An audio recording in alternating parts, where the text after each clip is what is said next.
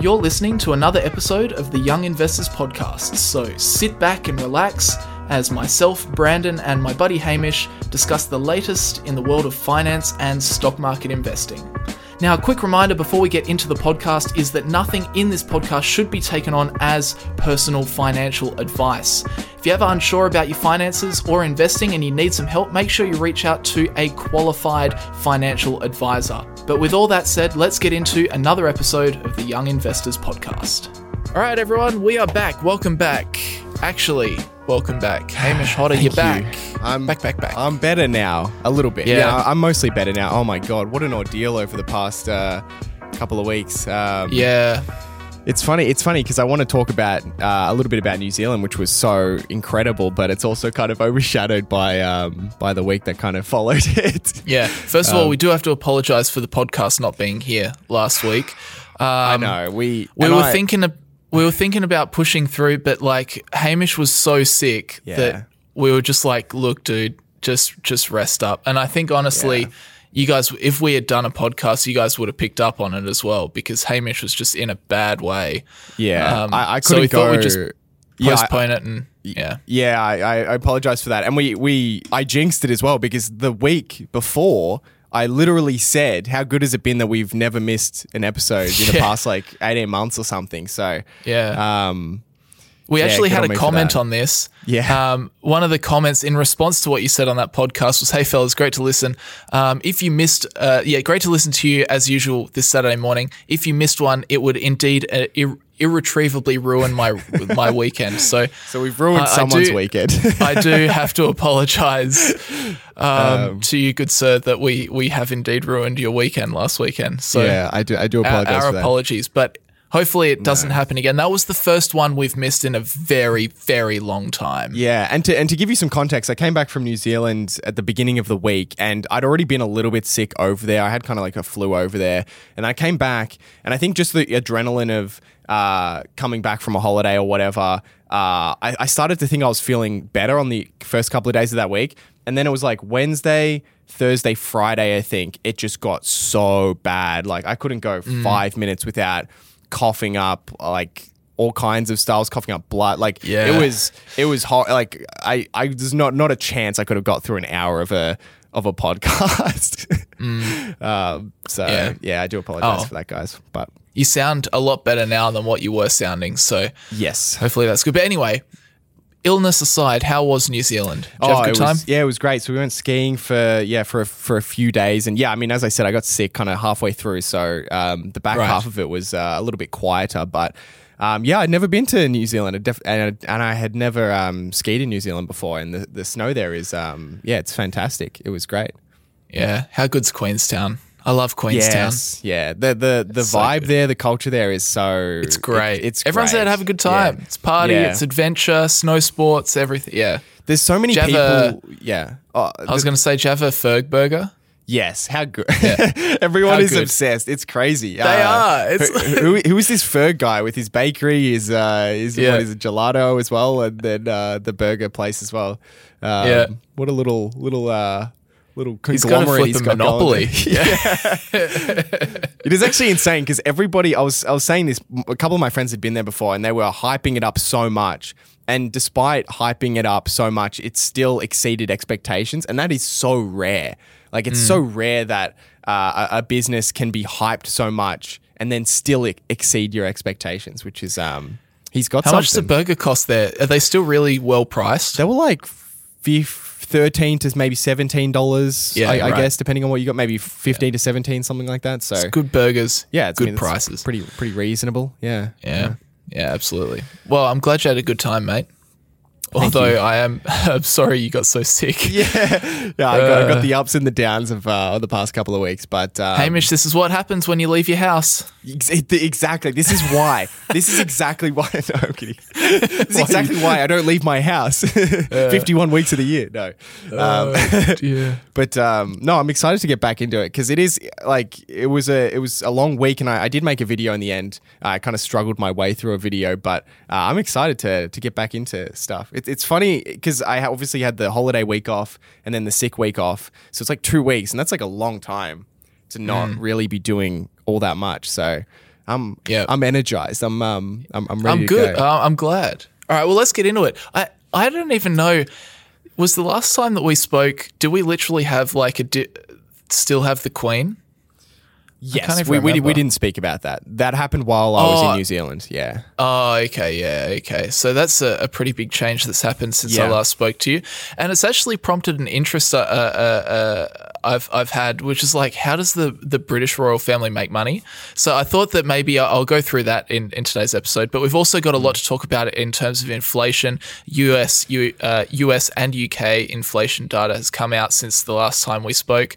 Um, Twitter shareholders and the Elon Musk situation. That there's an update there. We're also going to talk about. Um, uh, Paramount Plus and their streaming service, and also a little bit of news on YouTube as well. So we do have, well, yeah, there you we'll- go. When we'll- you skip a couple weeks, then all of a sudden the news uh, backs up on you, doesn't it? So Yeah, we'll, we'll we'll see what we get through today. We'll um We will. we will uh, yeah there is a there is a lot to break down, but um Yep. with that said, today's episode is sponsored by Sharesight, which is an application you can use to track the performance of your stock portfolio. So you can bring in all, all of your trades either automatically by connecting your broker using Excel, or you can also do them manually one by one if that's what you want.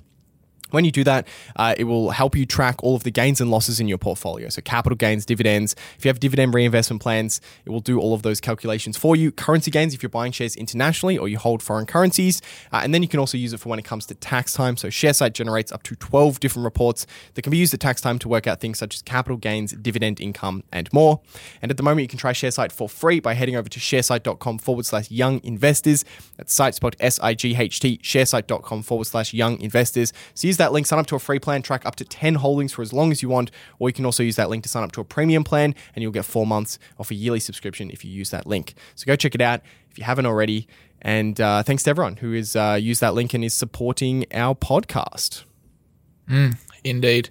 Um, where do you want to start today, Hamish? Um, where should we begin? I think maybe we should cover some of this inflation stuff quickly. Uh, Yeah. And just one thing before we get to the inflation stuff, I guess it's kind of on the back of the inflation stuff, but uh, at the time of recording this, we won't know what the Fed decision is, but it will have been out now.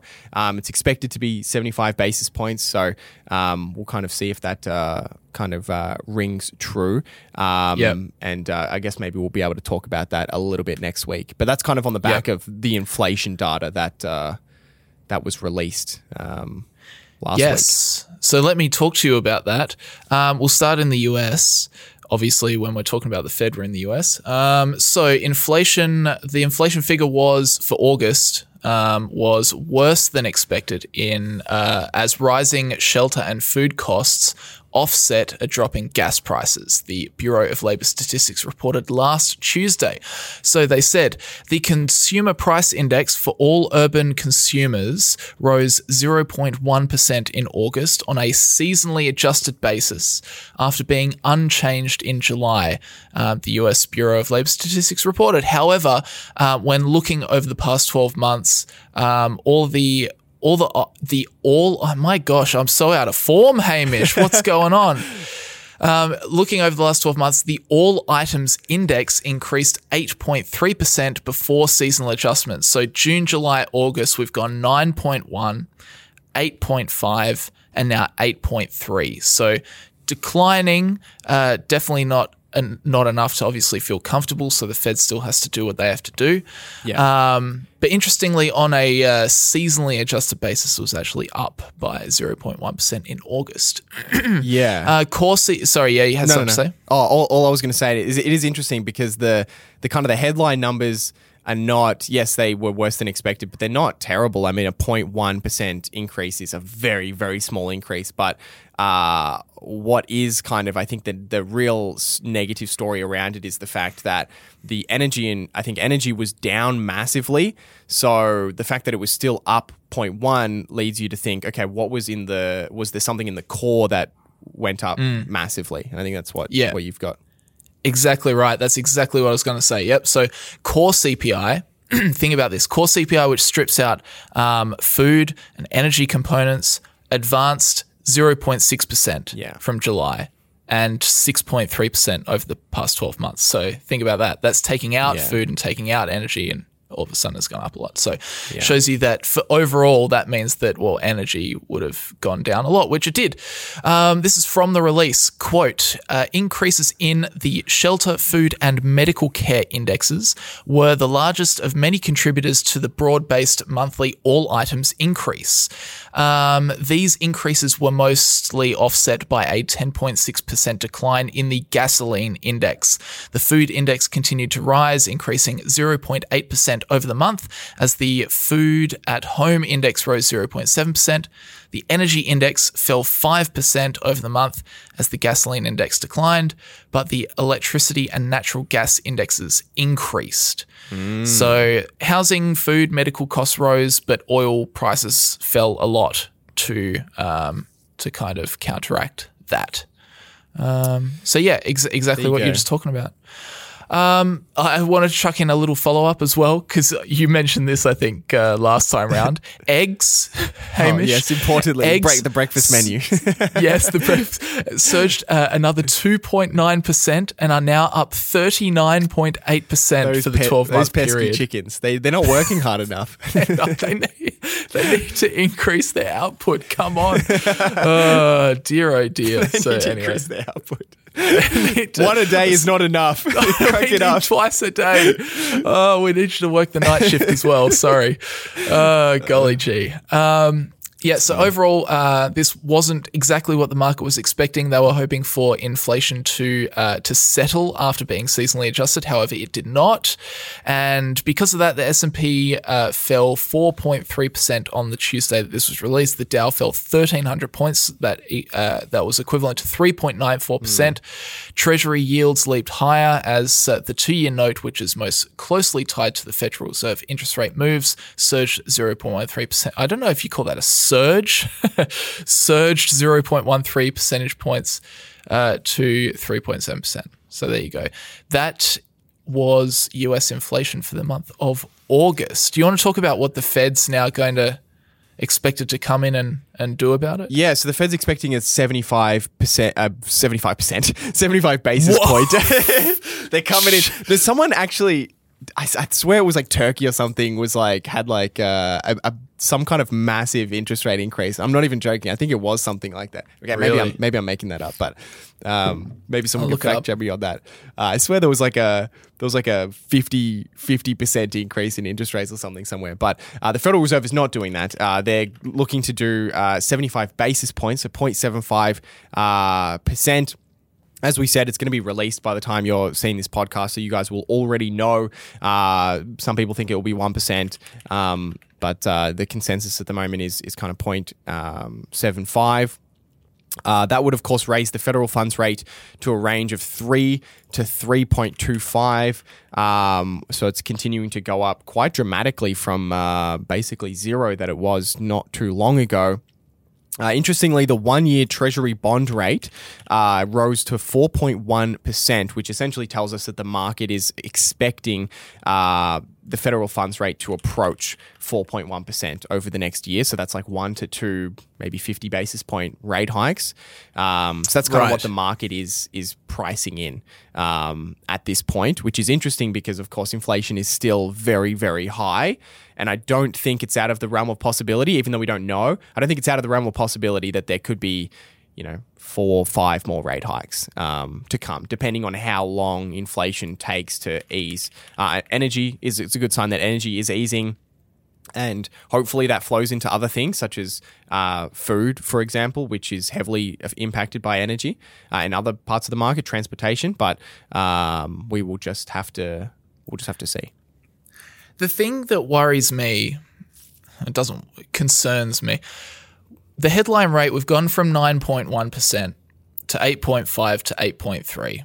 That's good because it's going down now. Yeah. But the thing that gets me is it's still at 8.3%. Yes. Yeah. Like it, just think about what that means versus 12 months ago we're still prices are still going up by 8.3% even if they're going up by less and less over time they're still going up by a massive chunk and that's obviously too high. So Yeah. Well, uh, like a lot of a lot of people like, oh, you know, if inflation comes down a fair chunk, then you know maybe the Federal Reserve won't even have to raise interest rates. And I'm like, man, yeah. Well, I don't know because say imagine if it was just like instead of going up to 9.1% and then coming down to 8.3 imagine if it's instead like back when it was 7% it just slowly increased up to 8.3 then mm. the story would be totally different Yeah. it'd be like oh it's keep it's keeping it, it keeps increasing oh my god so it's like man the 8.3 number would still be the same but the narrative would be totally different but it's still 8.3% inflation at the end of the day it's kind of scary Yeah, and I mean, think of it this way: if you have eight percent inflation per year for three years straight, just three years, that's a twenty. It's twenty six percent inflation over that three year period, which is like a quarter of your expenses. Let's say on average increasing, which is massive. That could be tens of thousands of dollars, right? So. Uh, any ki- this level of inflation, yeah, you're right. It, it's it's it's too high, and we've we've already been in this period for a very long time. It won't be long. Uh, I I don't think before you know three years will have passed, and we can look back and see what the damage of this short period of time really was. Uh, especially in other regions where you know inflation is already double digits. Uh, you know, ten percent inflation per year. That's a ma- the your expenses are compounding at a massive rate at that point. So. And that's just Yeah. the kind of the average. I mean, if you look at your real expenses, depending on on what where you live and that sort of thing, your expenses could already be up twenty five percent, thirty percent. So. Yeah. Um, yeah, hopefully they get on top of it soon. And I'm not quite sure about the market expecting just one or two more rate hikes. Um, I wouldn't be surprised to see the federal funds rate approach the long run average, which, which has been about 5.4% since 1970. Uh, currently at 3%. Uh, I, I wouldn't be surprised to see three more 75 basis point rate hikes at this point. Um, that, that would not surprise me. Yeah. I looked up, um, I just quickly opened Excel to just do a quick example. $10,000, something that costs $10,000, inflating at 8% per year, um, will obviously cost $10,800 one year later, then uh, $11,664 the year after that, and then $12,597 the year after that. Yeah. So that's that's the compounding effect because of course it's eight percent. These period like it's eight percent. Whoa, hang on. Last year we also had eight percent, so it takes us to a larger number, which takes us to a larger number again, larger number again. So there you go. Yes. Anything more to say on U.S. inflation? Um, no, I We'll talk about it next week anyway, because we'll actually know what the exact number was. Yeah, yeah, exactly. No, I think that's it for now. Um, Yeah. Okay. Yeah. I'll just quickly squiz through. Uh, sorry, I'll go back to the podcast document. Uh, UK inflation. Uh, a similar story. I mean, it's a global economy at this point. Everything kind of, you know, um, all kind of everybody gets affected in the same way when these big global events happen. So UK inflation slowed in August on the back of a fall in fuel prices, though food prices continue to rise as the country's cost of living crisis persists. So same basic headline as the US. The consumer price index rose uh, 9.9% over the past 12 months, according to estimates published Wednesday, uh, last Wednesday uh, by the Office for National Statistics uh, fractionally below a consensus forecast of 10.2% among economists. It was also down from July's figure of 10.1%. So they've gone from 10.1 to 9.9. Uh, month on month, consumer prices rose 0.5%, fractionally below forecast. Core inflation, which excludes volatile energy, food, alcohol, and tobacco, was 0.8%. Up was up 0.8% month on month, and uh, 6.3% year on year. yeah, that's a So, yeah. that's a massive core increase, 0.8 Yep. percent. So, um, when you take away energy. Shows you how much the energy has has has actually calmed Yeah. s- these inflation figures for this for this month anyway. Yeah, and it'll be interesting to see how other numbers change going forward. Will Yeah. because food is reactive, ra- uh, fairly reactive to energy, but will food costs come back down or will they just remain high? I mean, in a lot of categories, you'll see inflation surge, but when inflation eases in energy, for example, they it won't you won't see declines in other areas. Um, so it'll be interesting to see what happens with food, especially with a large part of that being kind of at home food delivery. Um, it will be interesting to see kind of if if if food prices do actually end up coming down, actually seeing deflation, or whether they just have a slowdown and prices kind of remain at this elevated level, um, far far above where they were just a couple of years ago, for example. Yeah. Um, quote, a fall in the price of motor fuels made the largest downward contribution to the change in both CPIH and CPI annual inflation rates between July and August 2022, the ONS said in its report. Um, and yeah, I just added a note. This is something I wrote last week. While it's not necessarily something to get super excited about, it's certainly better than uh, inflation accelerating. Yes, considering their, the the U- UK's particular circumstances with their with the kind of Europe energy crisis as well. Yeah. Um, a few weeks ago, uh, new Prime Minister, new British Prime Minister Liz Truss announced an emergency fiscal package capping annual household energy bills at two thousand five hundred pounds for the next two years. Yeah, we spoke about that, didn't we?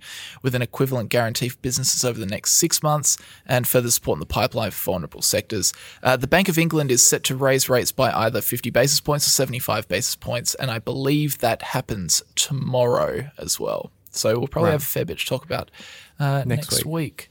All right. But uh, is, is should we leave? Uh, should we leave? Yeah, inflation. we'll leave it there. I've got a little bit of kind of entertainment. Well, it's not entertainment news; it's business entertainment news. We're not gonna we're not gonna have a Kardashian segment on uh, on the Young Investors podcast. and in and in entertainment, Leonardo DiCaprio. No.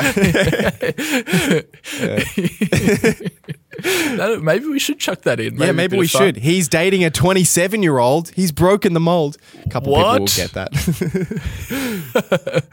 Uh, no, I want oh to talk about. Paramount um, streaming service, uh, and they're looking to make some make some more moves in the space, as we've seen kind of recently. Warner Brothers made some changes, some announcements, cutting back spending.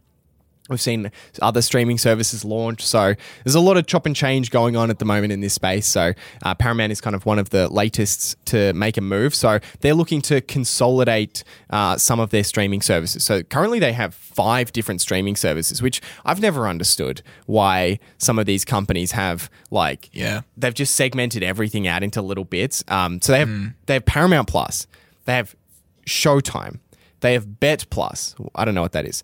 Uh, I don't know what most of these are actually, but Yeah. Pluto TV, and they have Noggin. Uh, I think Noggin is like a kids. It's like Nickelodeon. I think. I think that's what that is. I love that name. How good is that name? Yeah. Noggin. Yeah, I, I guess having like a kids one kind of makes sense, although you could probably package it together in some way. But uh, yeah, so they currently have five different streaming services, and that of course doesn't include all of the other ways they distribute content through cable channels and, and licensing and that sort of thing. Um, Yeah. But uh, currently, most of their original television series that they mm, historically have produced and then put on Showtime, the the cable channel, uh, things like Billions and, and Dexter, currently they're all available on a Showtime streaming service, which we haven't heard all that much about. Um, It's kind of been this quiet service that uh, you would get if you had the Showtime. If you had access to Showtime on, on cable, it would kind of make sense that you would uh, get the maybe get the streaming service so you can watch it f- more flexibly. But it's not been one of the. It's not up there with like HBO Max and all of these big streaming services that people are kind of talking about. Uh, now Paramount is looking to merge Showtime with their flagship service, which is which is Paramount Plus. And I, I personally think this makes so much sense. Um, And there's kind of a couple of reasons behind it. Behind it, the first is Paramount doesn't actually produce that much movie content. Um, so if you have Paramount Plus, there's not all that much new content kind of coming out. They have a huge library. They've been around for many years, Paramount. Um, so they have this huge old content library of, of a lot of classic films, but they don't actually produce that many films yearly relative to like uh, Warner Brothers, for example, and, and Disney, certainly. Um, so I think it makes sense for them to kind of combine the two together. I think um, I was just going to say, I think if you're you ha- to be able to do multiple streaming services, you have to be clearly the top dog. Yeah. So if you're like Netflix, maybe Netflix times two, you're just like this behemoth streaming service. Maybe you could get away with segment. Oh, you want Stranger Things? Oh, you have to sign up to this one. Oh, you want Bridgerton?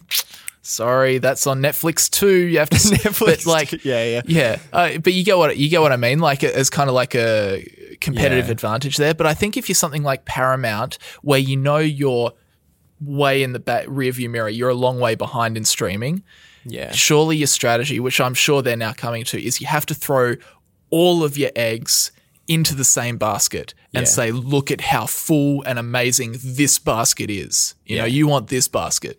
Yes. I think that's that's what you have to do. That's got to be the the pl- the play. Yeah. It, well, it's been really interesting because you have all of these media companies that have kind of pulled back their own original content and started to launch their own streaming service. But as a result, it's kind of spread all of the good content fairly thin across a number of platforms because you know who makes good movies is not just a couple of film studios. There's a lot of small film studios and media companies that produce great films. So it's kind of all been split Yeah. out. So it kind of makes sense that at, at the very least just to begin with within these media companies, they would consolidate what they have rather than splitting it even further within the company. There's probably going to be even more consolidation between companies um, because even with Paramount putting everything together and Disney, let's say, putting everything together and Warner Brothers putting everything together, even still, that's one, two, three plus Netflix, four streaming services uh, that you would have to imagine. And then all of the many other ones that people may want to get Peacock or whatever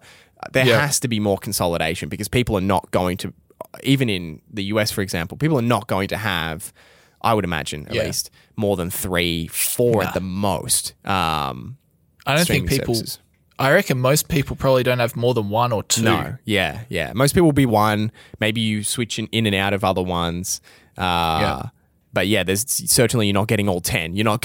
you're No, not, you're not going down the list and, and getting all ten. So that's kind of one thing. And then the other thing is, um, TV series, of course, represent the majority of content that's consumed on streaming services. So I think it makes sense that they would put their TV assets into their flagship product. I think that just makes perfect sense. Um, uh, and uh, yeah, uh, essentially, they're not the first kind of company to make this move. Warner Brothers, just a few months ago, they announced they're going to be combining HBO Max and Discovery Plus into some new service that they're going to announce next year. Um, that we don't know what it's called yet, but they're going to be combining. Um, those two together, and then you have Disney. Even Disney offers a bundle between Disney Plus, Hulu, and ESPN Plus. So, um, I, I think this move And makes sense. Yeah, and beyond that, Disney Disney I I could kind of understand their reasoning. They kind of kept Disney Plus for all of their Marvel, Star Wars, Nat Geo, everything that's kind of, you know, PG or whatever. And then they'd have Hulu for the more uh, mature adult content Yeah, drama, and ESPN Plus for all the sports. But I think even Disney now are, are realizing that hang on, we got to put all our eggs in the same basket as well because now obviously you can get all of the more mature adult kind of um, not adult content, but for more mature audiences um, on Disney Plus as well. So even they've made that strategic change to be like, no, no, no, just put it all on Disney Plus. Yeah. you know, it's what we're it's what we're advertising like crazy. Yeah. Um, so I, I honestly wouldn't be surprised if like eventually Hulu just fades out of existence. It's, it's just all Disney Plus, but yeah, we'll see. Yeah, it, it, it'll, it'll certainly be interesting to see how, how these platforms continue to move over time because some have been very, very strict on what content. So uh, some have cut back a lot of licensing and they're really saying, hey, if you want Paramount content, come to get come to Paramount Plus. Whereas others have said, hey, you know, get Paramount Plus and you'll have you'll get some of our original content, but some of it or a lot of it we're just still licensing out to, to other services or to cable channels and that sort of thing. So it will be interesting to see kind of what decisions these businesses make and whether they commit to keeping all of their content and being like, look at our awesome, amazing library, or whether it's uh, partly that, partly licensing, or whether they lean licensing and the streaming services an afterthought. Um, yeah, we'll, we'll definitely continue to see some big moves, especially because a lot of these media companies are losing a lot of money on these streaming services. So they're going to be making changes over the next couple of years to make this business work for them and figure out what it's going to look like. Um, so, yeah, definitely some more changes to come, I think, from this space. All right, cool. Uh, anything else on that? Nope, that's it. That's all. All right, cool. I'll uh, I'll fly through this uh, Elon Musk business. Um, there's not too much to talk about. Um, so our next bit of news is that Twitter shareholders have approved Elon Musk's acquisition that he now doesn't, That he doesn't want, want to, to do. exactly. Um, so Twitter shareholders voted last Tuesday to approve Elon Musk's $44 billion bid to buy the company and take it private. Uh, Twitter shareholders approved the takeover offer with uh, 98.6% of votes cast at a special meeting in favor of the deal based on a preliminary tally of the votes, uh, the company said after the polling closed on Tuesday. Uh, Twitter shares, interestingly, barely moved on the news. and even since then, they still have not moved. There's now sits at $41.68. Um, so a fair way away from Musk's offer, like a considerable way away. His offer was $54.20 per share. Right. So that shows you that That's like even a with all this approval, yeah. like investors are still very, very doubtful that this deal will actually be forced through. Yeah. Um, I just did the quick maths, and Elon Musk's offer represents a 30% premium Yeah, to the current stock price. Wow. 30%. That's unusual. Yeah. I don't even know. Like one that we'll have probably go through is Activision Blizzard, but I, that's Yeah. that's I think that was running at like a 10%. It was like 10 or 15 or something like that. Yeah. Yeah, this is much bigger, so obviously. 30% is whew. Yeah, it would be interesting to ask like some legal experts to look at this and what their kind of view on it is. Um, Yeah. And yeah, maybe it's just, I guess it's one of those situations where the outcome is relatively uncertain. Uh, Mm. Or maybe the outcome is that it's unlikely that um, this will go through as a result. The, the stock price is, you know, reflecting that. Um, but yeah, very interesting kind of situation. Um, Mm. Yeah. Yeah, the vote comes. Uh, I'm just reading an article here. The vote comes as Musk seeks to scrap the deal, casting doubt on Twitter's self-reported percentage of fake accounts and alleging the company was not forthcoming as it should have been uh, with its explanation of the calculation. Twitter stood by its figure of less than five percent of monetizable daily active users being spam or fake, and it said it provided Musk plenty of information meeting the requirements of the deal. Twitter sued Musk for allegedly breaching the agreement, and the case is currently making its way through the Delaware Court of Chancery, with the trial expected to begin in mid October. The judge in this this is where things get interesting, right? So the judge in this case recently allowed Musk's camp to revise his counterclaim against Twitter to include allegations made by a former Twitter security chief who recently filed a whistleblower complaint claiming egregious securities failings by the company.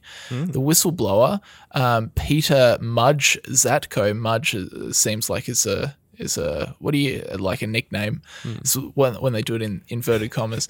Uh, testified before a senate panel earlier on tuesday. So the wall street journal notes former twitter security executive peter zatko who was fired by the company in January, told the Senate Judiciary Committee on Tuesday, this is last Tuesday, uh, that Twitter executives, quote, uh, sorry, Twitter executives' incentives led them to prioritize profits over security, echoing his whistleblower complaint. Twitter has pushed back against the charges and said he was making misleading statements. He was called before the committee to provide more information on his assertions. Democrats and Republicans raised concerns about the user data potentially being exposed to foreign intelligence agencies. Mr. Zatko at the hearing reiterated his claims that foreign agents. This is where I'm starting to get a little bit confused because I'm like, how is this related to the Elon Musk thing? Um, Mr. Zatko at the hearing reiterated his claims that foreign agents working for Chinese and other governments may be employed at the company. Last month, a former Twitter employee was found guilty of spying for Saudi Arabia by accessing private user information in exchange for money. Twitter's security team, quote, had been contacted and told that there was at least one agent of the MSS, which, uh, which is one of China's intelligence services, on the payroll inside Twitter. The Chinese embassy in Washington didn't respond for a request comment. This, this is like this is where I'm just like what what how is this related to your spam and fake accounts and the Elon Musk thing? It says Twitter has argued Mr. Musk got cold feet after market conditions deteriorated. Last week, Mr. Musk got court approval to amend his suit to include aspects of Mr. Zatko's assertions. So How is th- how is this related? I don't know how that's related. It- it- I don't know either. How does this like bolster up Elon Musk's argument? Yeah, I don't yeah, look, understand. I don't know. I don't understand how that's uh, you know related at all. Um, Maybe just factors in that it's like the management team are not doing their due diligence. They Yeah. they're not being as they're not reporting or not exploring things as thoroughly as they should be. Whether it be spies on the payroll or the number of fake accounts they report in their financial documents, Yeah, it's uh, regulatory filings. That's crazy. Yeah, the the bots thing is like I I I've recently I, I feel like it's gotten a lot worse recently. I don't know. I I I, I- admit I've only been using Twitter this year, but uh, I feel like in the I past one one last hurrah before they all lose their jobs. Try and bring in as much advertising revenue as possible. yeah I don't No, I want you to double the bots. double them. We're going to hell anyway, guys. two x. uh, No, that's um yeah I don't know I don't know. What I don't know. If anyone is like a legal expert or can understand why on earth that factors into the Elon Musk situation, please let us know. yeah, I just think it's crazy they can force the deal through. That seems so weird that there's not just a like a like I presume there's a clause that says if they breach if he breaches the contract he pays this amount. Um, Hmm. and he's avoid trying to avoid that, but I didn't know that they could. Um, yeah, it's just wild that they can. Um, they can force the deal through. It seems so weird. Like you must pay. Yeah, I don't know. I don't know. Well, I mean, by the sounds of things, they did enter into a, a binding agreement. Yeah, yeah, So, so I mean, it's a binding agreement. I mean, don't sign it if you don't plan to go through with it, kind of thing. yeah. But I at guess the that same makes time, sense. yeah, I don't know. I don't know. We'll have to I have to watch this one. Any Hmm. thoughts on that, or I don't know. Honestly, that's nothing to add? Thanks, Well- Charlie. Yeah, well, well, yeah. I guess we'll just gotta we'll have to wait and see what happens. Was it mid October? Was the uh, Yeah. was was the trial? Yeah, I don't, Don't know. have too long to wait. A month or so, less than a month. yeah, I don't, I don't think I have any particular insights on that. Um, to be honest. Yeah, fair. Um, Let's, okay. uh, you want to talk about YouTube a little bit because uh, Yeah, talk about YouTube. it's Go on. has a Go special on then. place in our uh, in our heart. YouTube is going to start paying for uh, for shorts content, which we obviously make. Uh, wait, you you make some shorts content actually? Do oh no, Or no, nah, not really. Oh, okay. Well, yeah, I, I definitely, I've, I don't think I've ever made a short, so um, this doesn't doesn't really affect us. But uh, they're going to start uh, revenue sharing for for shorts content. Um, So kind of like what TikTok does. No, so it's a little bit different. So, No? I'll- Okay. I'll- Wait, yeah, what does TikTok? Do? Yeah, you, you. Sorry, you take us Yeah, through. so- I, won't- I won't derail you like I usually do.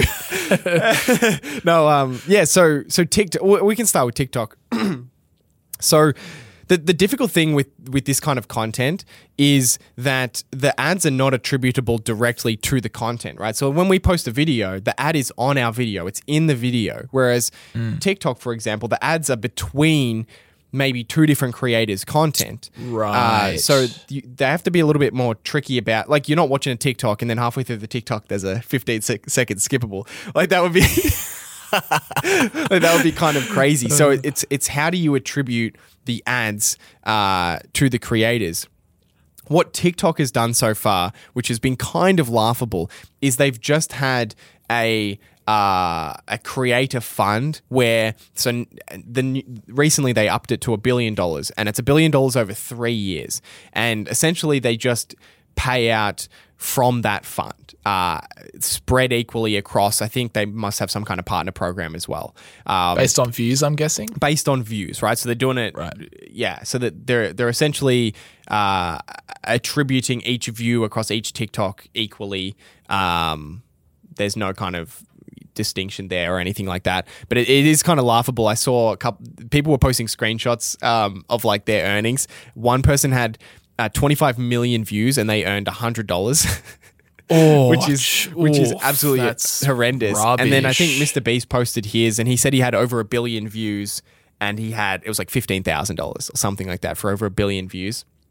So it's Wow, it's that's really bad, and it's laughable. It's not structured in a way where um, they're actually getting paid uh, a, a revenue share. It's just been out of this fund. Like they've so TikTok obviously makes a bunch of revenue, and then they're like, here, have have a little bit of here, have some crumbs. Um, so that's kind of been the way that that TikTok has done it, and to be fair, that's the way that YouTube did it up until this week, uh, well, up until this announcement, um, they launched a creator fund, or they called it the Shorts Fund, in 2021. And uh, it was hundred million dollars. So it was even less. it was even less than uh, than uh, TikTok's, and they didn't give it out to most creators. It was they would specifically pick certain creators who got certain engagement and views, and then they would um, they were it was basically a program where they got feedback and then paid them a little bit of money. But now uh, they're actually looking to move into a revenue share model. So um, Neal Mohan, the chief product officer for YouTube, said on Tuesday uh, at the annual creator event uh, made on YouTube that starting next year, the company will pay a portion of revenue for shorts distributed based on the video that gets the most, based on the videos that get the most views. So um, instead of kind of when we run ads, uh, an advertiser pays a particular amount for those ads, and then we get a, a, split of the ads that are on our channel. Instead of that, they will tally up all of the revenue uh, collected from shorts, and then you will be a part of that pie. You'll have a little slice, ten right. million views, 50 million views, and based on the proportion of your views to the overall views, you'll be you'll be able to get kind of a pro rata um, amount of of that revenue. Um, Interesting. So yeah, uh, they said uh, YouTube says uh, that every month, as I just said, it will pull together ad revenue, uh, and then of that sum, an undisclosed percentage is allocated to creators. And yeah. then YouTube will pay 45% of that amount. So it's not clear at all. They haven't been clear at all about what the percent is. With us, for example, it's always been 55%. We get 55, YouTube gets 45. Mm. It's been like that since the beginning of the partner program in 2007, I think, or something like that. Or whenever they started the partner program. I'm not sure when it was. Uh, but uh, yeah, it'll be interesting to see how they play it with shorts because one thing that YouTube, and I'm sure YouTube can change our percentage. I'm sure they can just do it whenever they want to, but they will get a lot of backlash if they do that. So they're kind of stuck, I think, yeah. paying out 55%. And it's a pretty generous revenue split, I, I personally think, uh, mm. given that YouTube manages the infrastructure and everything that's, you know, all of the advertising and or everything. They manage everything. We just have to create the content. Uh, yeah. So, but it will be interesting to see how they structure the deal with shorts, knowing where they might be kind of locking themselves into uh, a, a, certain rate. I would imagine it's not going to be as generous as what they've got for the main YouTube content. Mm. I don't mm. know. Do you have any thoughts on that? Uh, I think that they're just going to, because we're so early. It's like it wasn't that long ago that Shorts had a beta yeah. in its logo. Yeah. You know, it was Shorts beta. so I think we're so early, and it's still so hard to monetize or the yeah really you know short form like ultra short form video content is still very difficult to monetize whether it be facebook and their reels tiktok um, with their platform or shorts that i think they just want to they they don't want to commit themselves to anything because you're right. If they then change their commitment, which they may have to do because of some business factor, revenues change or whatever, because we're still very early, so things will chop and change. But yeah. if they said that they were going to do one thing and then they had to change it, then they would just get crucified.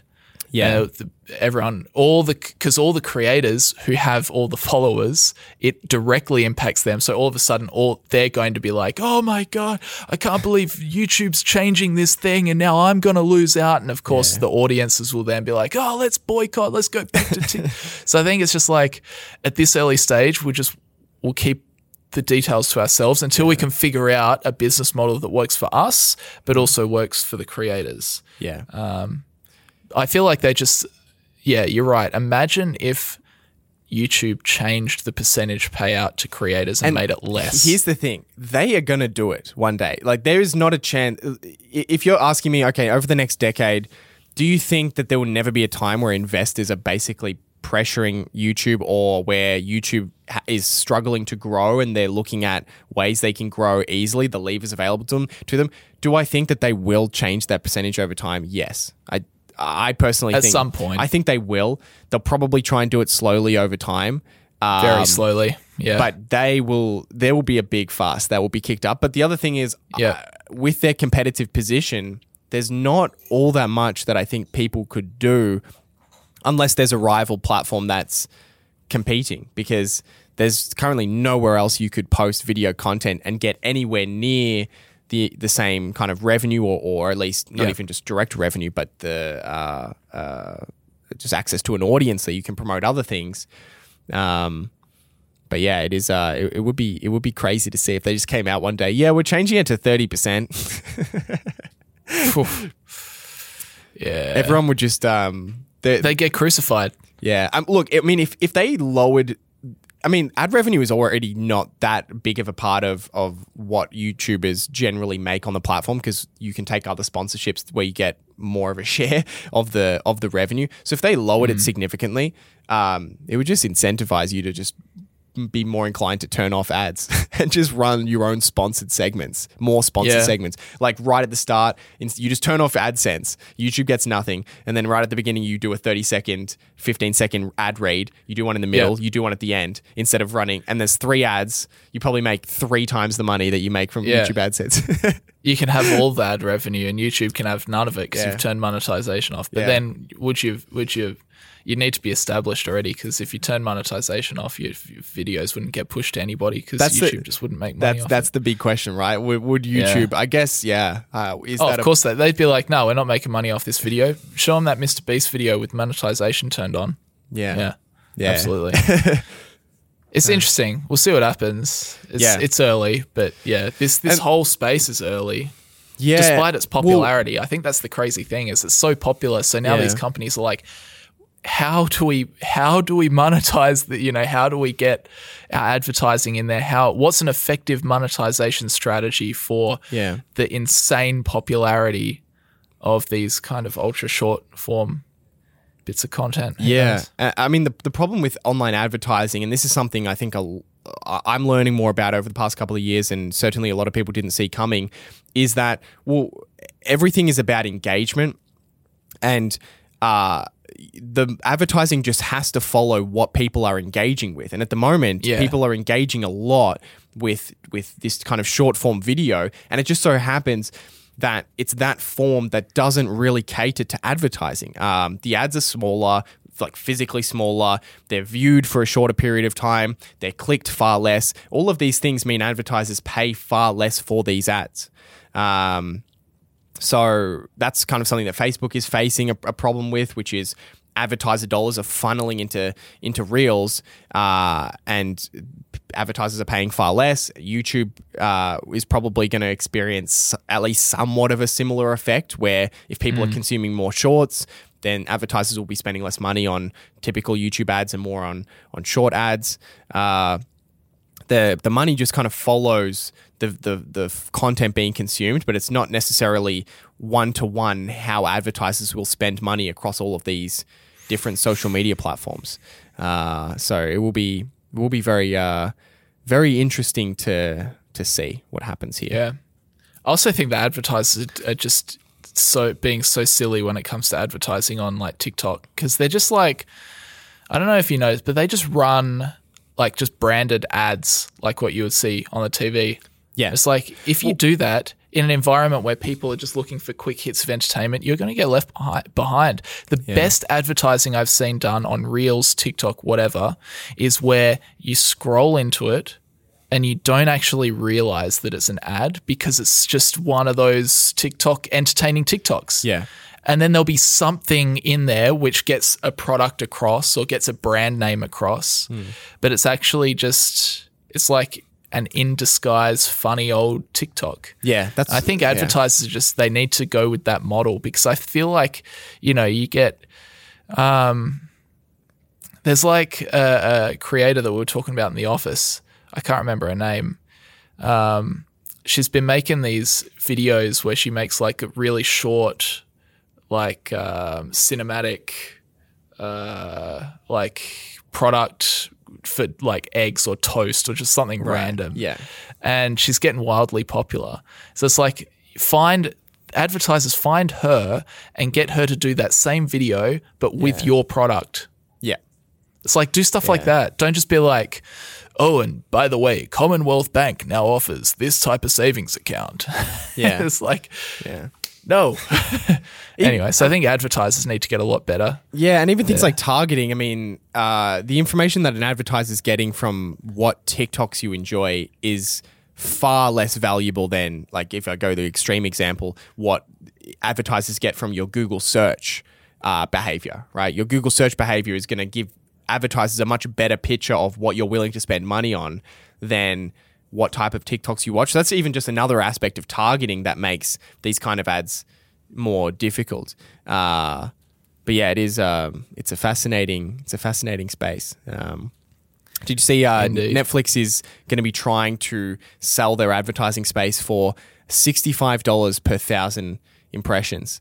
Uh, so that's their CPM. That wow, it's it's way above. Uh, it's pretty good. It's like I think a typical television ad is kind of twenty to thirty dollars. Cable maybe a little bit more than that, like 10 right. 10 30 dollars. Um, so yeah, it will be interesting to see how they perform. But they're yeah they're they're hoping to get significantly above market. Uh, Sixty five dollars per thousand views is massive.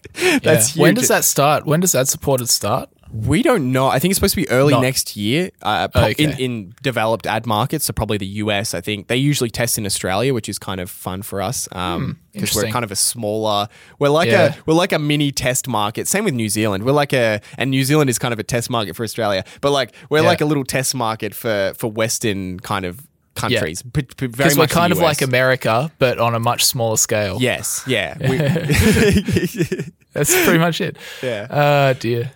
No. All right, should we leave that one there? Yeah. Yeah. What if we? I want to talk to you. I've got this quirky story. We'll leave it to the end because it's not like super stock markety. Hmm. Um, I've been really interested over the past little while. I'm actually making a full channel video on this. How the British royal family makes money. Because obviously, with the passing of the Queen and the new King and all that, I was like, I got really interested because I read this article and um, I, I, won't spoil NFTs. it, but I was right? I was yeah, NFTs. They have a lot of NFT pressure. Actually, the um, the senior members of the royal family are not allowed to engage in commercial agreements. Right, they're not allowed. Okay, They're, they are forbid. They wow. done get forbid. Okay. So um, they're not allowed to go out there and actually make money. They're they're only allowed to act in their official duties. Right. Um, so with that said, I wanted to ask you get get your get your ideas on this. Okay. Um, what do you think the net worth of the Queen was before she died? The net wo- of so so do they give the net worth for just the Queen it's separate? The, yeah, just the private individual Elizabeth, Queen Elizabeth II. Well, uh, not not not the monarch. Okay. Just I mean, the individual. I have, I have, no idea. I didn't even know they, they I measured. Either. I didn't even know they measured that. No, it's it's kind of a it's a guesstimate. Like Forbes has guessed it. Okay, okay. Uh, I don't know, like a hundred billion. I don't know, more than that. I, I, don't know. That's that was what I thought. I thought, oh god, this she's she's got to be like the richest person in the world. Yeah. Uh, her net worth is five hundred million dollars. Okay, right, all right. So she's not even a billionaire. Roughly. Why are we even talking about her? Who is she yeah, again? I know. What did you yeah, say? I forgot. Yeah. Elizabeth. Oh, Elizabeth. Old, Elizabeth. No. Poor old, poor old Lizzie. Um, yeah, and guess guess what? The the private um, net worth of the entire British royal family. Is. Okay, that's got to be. That's got to be. That is in the billions. That, I'll give you that. Yeah, that's got to be. Well, it's a whole family. It's got to be like, I don't know, like five hundred billion or something like that. Something massive. Twenty four billion. Really? Twenty four so billion. That's it. Yeah, that's it. So Gina Rinehart, who for those that don't know is Australia's richest person. Um, the Queen of Australia, by the mi- way. Mining, yeah, miner. She is wealthier than the entire British royal family. That's crazy. That's insane. Insane. I, I really didn't. Yeah. I really didn't know that. Wow. And the reason, because the reason, and it's so weird, and the articles are talking about it, it's like they have this perceived net worth because yeah. we think that they own everything. Mm. But they actually don't because not privately at least because it's it's held like as a part of the uh, uh, it's held like by the sovereign like by the mo- monarch in their official capacity but it's not actually like King Charles can't buy and sell bits of real estate that are in the crown land. So anyway, let me let me tell right. you about it because I found this really interesting going into it. Hmm. So they have three main categories to their wealth. There's income they receive for official duties, then they have private income for them personally, and then they have inherited wealth. So in terms of uh, income for official duties, this is called the sovereign grant. So this dates back to, all the way back to 1760 when, when King George III um, was actually just going bankrupt as king. So he actually wasn't generating enough enough income to fulfill his official duties as king.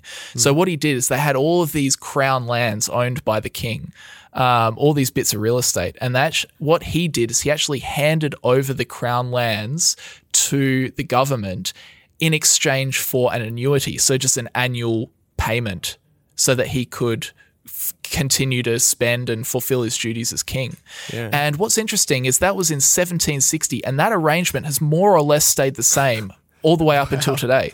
That's crazy. So this the same thing happens is that the crown lands are now not owned by the royal family. They're not also not owned by the government. They're kind of halfway in between. But the income goes to the government, and the way it exists um, at the moment is that the monarch gets fifteen percent of the net profit from the crown lands right. and that income is for their official duties. So it funds all the things that they have to do as the monarch. okay.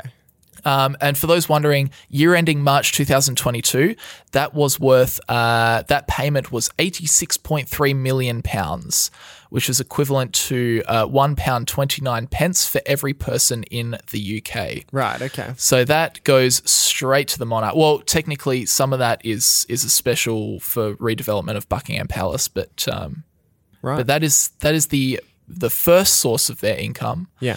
And then, so that's just public in, public money that goes to them just for being the monarch, but they don't use it privately. It's just for official duties, Okay. as far as I can tell, anyway. Then they also have their private income, and this is where things get really interesting. So there's a thing called the Duchy of Lancaster. You ever heard of that? That's a bit of a weird, weird name.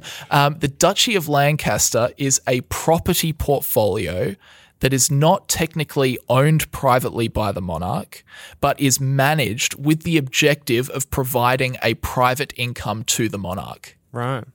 Does that make sense? Yeah. So yeah, it, it's it's really weird. Um, so it includes like agricultural land, commercial, residential real estate. Um, most of the land is rural, although it also has some uh, some spots in London, like the Savoy Chapel and Wellington House. It has some sites in Harrogate, such as Harrogate Ladies College and the Stray. Um, and this is like just a managed property portfolio. Again, not not technically privately owned by the monarch. They can't buy and sell bits of real estate for the Duchy of Lancaster. Yeah. It's managed as a separate entity and Okay. with the sole purpose of providing private income to the monarch. As of March 2022, the Duchy of Lancaster, the Queen's Duchy of Lancaster, had 652.8 million pounds of net assets under its control, delivering a net surplus of 24 million pounds to Her Majesty for the year. So Not bad. that's pretty interesting. And interestingly, there's also a Duchy of Cornwall, which is the same thing, except that is to supply income to the Prince of Wales, so the the heir to the Right, throne. So that was going to Prince Charles before Yeah. he was king, and it's now going to to William, Yeah, who will be king after Charles passes away. So it, it sounds like so far they've just owned a bunch of land and then they struck some deals with the with the Yeah. with the government and some other deals and they're just basically generating income off the the land. The, the Yeah, vast land that they've accrued over time. it's pretty much just real estate. yeah. They they they do note so that's all the stuff that we can privately see as individuals because we can look at the uh, the annual reports of the Duchy of Lancaster we can look at the annual report of the sovereign grant Yeah. um, beyond this the Queen also had a private equity portfolio of an undisclosed amount because it's obviously. She's private a trader. she yeah she, she's a, she's, She's a, a Nancy Bitcoin Pelosi. She's, been, she's doing oh, insider dear. trading too. It makes sense. All these people, all, Yeah. all of their money is just insider trading. I'm meeting with people from Commonwealth Bank tomorrow. Can can I buy some shares before I meet? um, so there's an equity portfolio of an undisclosed amount, and she also has over hundred. Well, she had over hundred racehorses, which uh, which won over six hundred thousand pounds of prize money in 2021. So there she's a she's a degenerate gambler as well. Wow. okay. poor old Queen, poor old poor old Queen Elizabeth. The more you know. Um, and then from there, they also have so that's the the private fund, and then they also have inherited wealth. So this is uh, t- really it's two big chunks of real estate, two big estates. That being Balmor- Balmoral Castle and Sandringham House. So Balmoral is where the Queen uh, died. And um, it's where she spends her summers, and then Sandringham House is where she spends her, her Christmases. Um, and they are two privately owned uh, estates, castles that actually are in owned by that family. They could sell them if they wanted to. Um, and then she also inherited 70 million pounds from her mother when she passed away in 2002. So there you go. They are the three categories of of uh, of income for for the for the monarch for for the queen. So now the sovereign grant now goes to Charles. The Duchy of Lancaster now goes to Charles. The Duchy of Cornwall goes to William Yeah. And Charles is also inheriting Balmoral, Sandringham, and the Queen's equity portfolio and whatever other cash she had. Yeah, wow. I definitely didn't know. I knew that. Uh, I, I, but just, uh, just, um, so what I'm looking for. I kind of knew that it would have all been from real estate, or a large part of Yeah. would have would have been. But I, yeah, I didn't know, um, kind of how the the deals were kind of structured. Interesting that they, yeah, they struck that deal with the government, and then they essentially get a, they get a. They get an allowance. They get a weekly. Yeah. They get a. they get a weekly allowance from. Which is kind of weird because it's like, it's kind of like, oh, this is taxpayer money. But in a mm. way, like, it's it's 15% of the land that they once owned outright. Yeah. So it's like, you can argue that it's that taxpayer money. You can argue trade? that it's also not taxpayer money. Yeah. Yeah. Is that a fair trade to to give the land back to the government? And then I guess now quite a lot of it's probably been sold privately, and I I, I wouldn't know. Guess I don't know about Who the knows? details of it, but yeah. yeah, interesting. They also don't. They, yeah, the Queen doesn't own the crown jewels. She doesn't own the royal collection, which is like a art collection of over a million pieces. wow. Um, yeah, they basically they don't own privately basically anything. There's a lot, a lot more people go. in the world that are richer than them. But there you go. It's a strange concept. How interesting is that? Yeah, it's it is interesting. It's kind we- of that. Yeah, Yeah. a bit out of left field, but I thought I'd put that in c- just because I went down a rabbit hole and I was like, man, this is like I had no idea this is how it all worked, yeah, and no. now I do. There you go. I need to. Um, I, I remember I watched a couple of seasons of The Crown um, because I did want to kind of learn a little bit about um, you know, the history of all of that. But uh, yeah, I, I got bored. Yeah, I got bored as well. Yeah, it's, Um, it's all very. Uh, Do you see they're doing another change of cast for the last two seasons? Uh, no, Do you I see didn't- who's playing Queen Elizabeth? No, no. Who is it? Dolores Umbridge from Harry Potter. You remember Umbridge?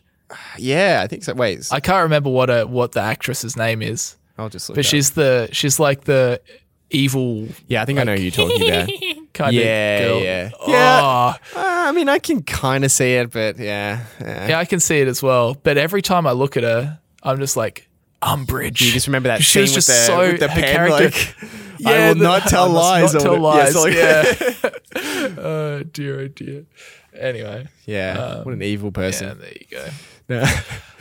Uh, should we move, should we do one question before we get out of here? Yeah, do we have um we, we don't Yeah, we, we we don't have we're running many. out of questions. You go. No, so if if you guys if you guys I don't know why I'm looking at you. I should look over here at the camera. Yeah. If you guys have a uh, have a question um, that you would like to ask for the podcast, just head over to the YouTube version of the podcast and drop it in the comments section. You can ask one on Spotify as well. Um, yeah, feel free because chances are it'll end up on the show because we don't have we don't actually don't have that many at the moment. Uh, I answered this one last week uh, or two weeks ago. Oh, with okay. Tom. Okay. do we have another one? Um, so we do. I'll ask you this because uh, it, it aligns with what you know, your circle of competence more than mine. Do you think it is fair to compare Netflix and Disney evenly, considering, uh, despite their overlap in some movies, Marvel, Star Wars, uh, Netflix seems to target adults and Disney more children and families? Yeah, I, I think there's a couple of things. Obviously, I think there's going to be room for, like, as we kind of spoke about earlier, room for multiple players to succeed, and I think there's going to be a lot of consolidation between uh, these media companies. But yeah, ultimately, I think, yeah, I mean, look, they're, they're not. I guess in some aspects they're direct competitors because they are competing for engagement, but there's clear, distinct segments of audiences, not even just across age ranges, but across different types of uh, content as well, right? Netflix leans very much into television drama. Um, that sort of thing. They have a lot of crime documentaries, for example. There's certain categories they do extremely well. Uh, and then, yeah, Disney, like Netflix, I don't, as far as I know, they haven't done any big blockbuster uh, uh, superhero movies. Maybe they've done like one or two, right? Um, but that's that's clearly a, a quite a different segmented audience.